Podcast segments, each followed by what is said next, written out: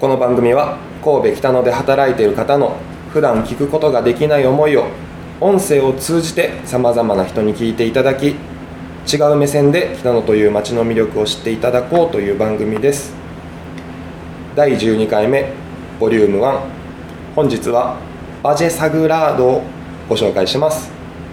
バジェサグラードの前田さんです。よろしくお願いします。よろしくお願いします。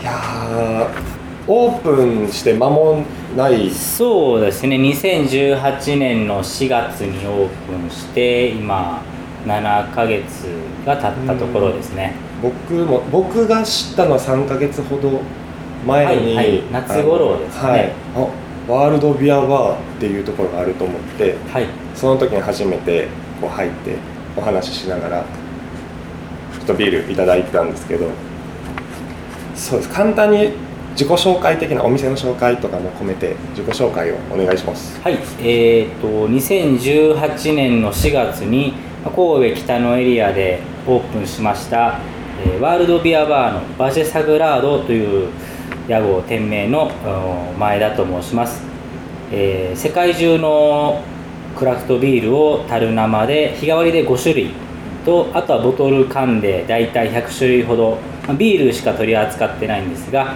まあ、多種多様のいろんな味のビールを取り揃えているそんなお店です。ありがとうございます。あのバジェサグラードってなかなか聞きなじみのない言そうです葉で,、ね読めた人が今まで2人しか出会ったことないで。すね僕も調べてやっとあ読み方こう読むんだって思ったんですけどそれどういったところから来てるんですか？あのペルーの天空都市のマチュピチュっていうのはご存知ですかね？知っております。はい、あのマチュピチュだったり、まあ、その辺のエリアの名称でしてバジェサグラードというのがスペイン語なんですけど、はい。日本語に直すと聖なる谷っていう意味でして、はい、マチュピチュとかその辺一帯を聖なる谷という呼ばれているスポットです。なるほど。聖なる谷なんですね、そうですねそもそもなんですけどこのビールワールドビアバーをしようと思ったきっかけというかビールと出会ったきっかけっていうそうですね。まだ社会人、まあ、大学卒業して社会人なりたての頃2年目ぐらいなんですけども、はい。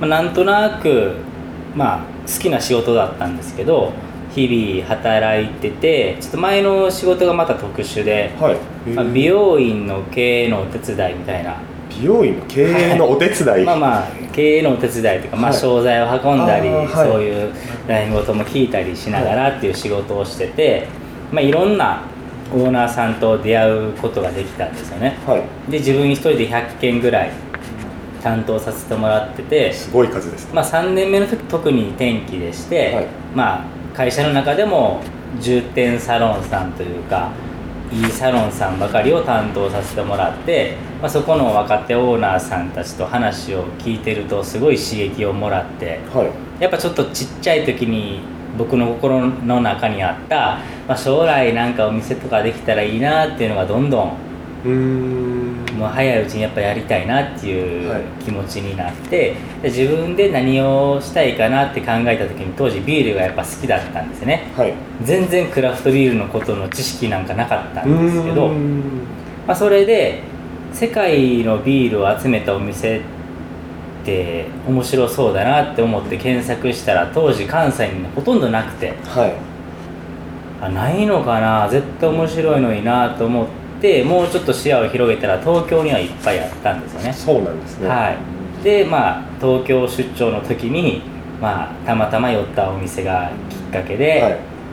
ドイツの白ビールバイツェンビールと呼ばれるはい。白ビールだったんですけど、1500円だったんですよ結構なびっくりして。値段ですよね。はい。まだもう8年ぐらい前ですね。8年ぐらい前。まだそんなにクラフトビールも広まってない時期にはい。そう1500円みたいな。うん。2300円でしょビールなんて思ってたんですけど、その一杯のビールを飲んだのがきっかけで、まあ、ハマっちゃって。うん。でたまたまそこでお世話になったお店のマスターが、まあ、もちろん師匠なんですけど、はい。その人との出会いもたまたま偶然あって1年後にはもうそこで働いてましたね。えー、えじゃあもう前のお仕事は辞めそうですね。スパッと辞めちゃって？ああでもあれですね。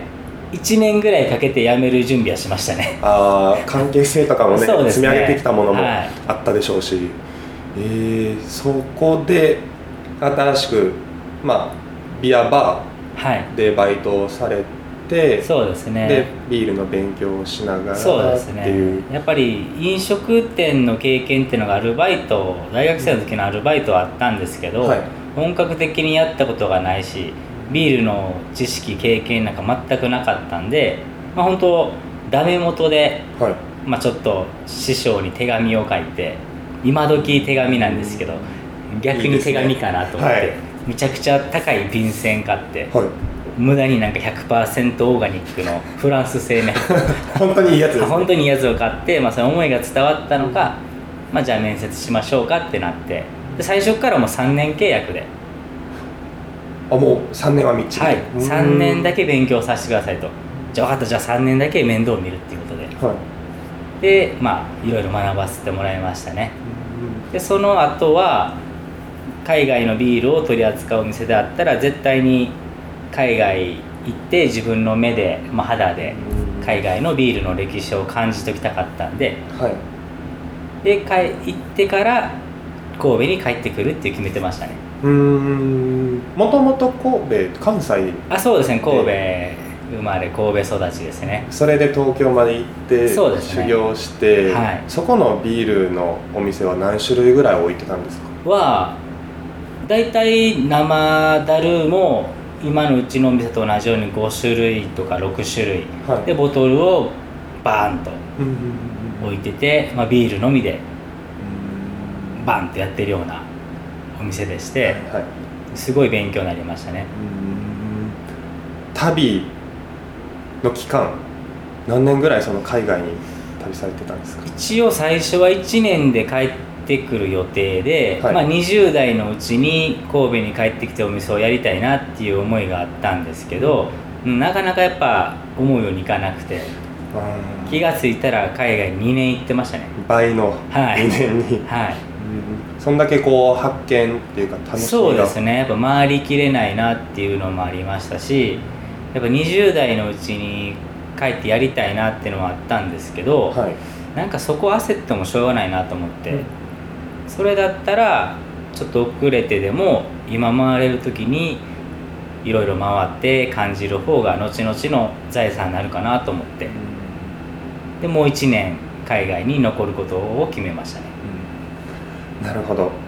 旅先での話とかもちょっと聞けたらなと思うんですけど、あはいはい。最初に行った国っていうのはどの国最です初はもうビール旅がテーマだったんで、か、はいまあ貧乏バックパッカーで行ったんですけど大体みんなアジアから入ってヨーロッパに流れて南米に飛ぶとかっていうルートが一般的な感じなんですけど、はビール旅だったんでいきなりドイツに行きました。うーん確かにドイツのイメージはありますね。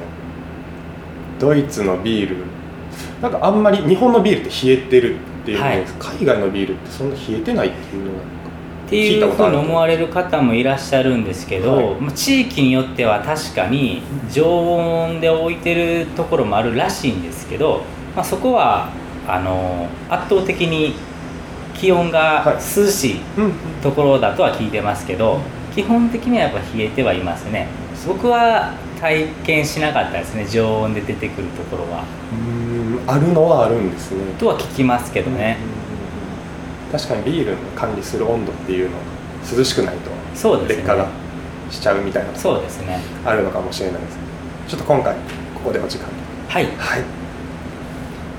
とりあえず第1回目はここでお別れしたいと思います。はいありがとうございます。ありがとうございます。はい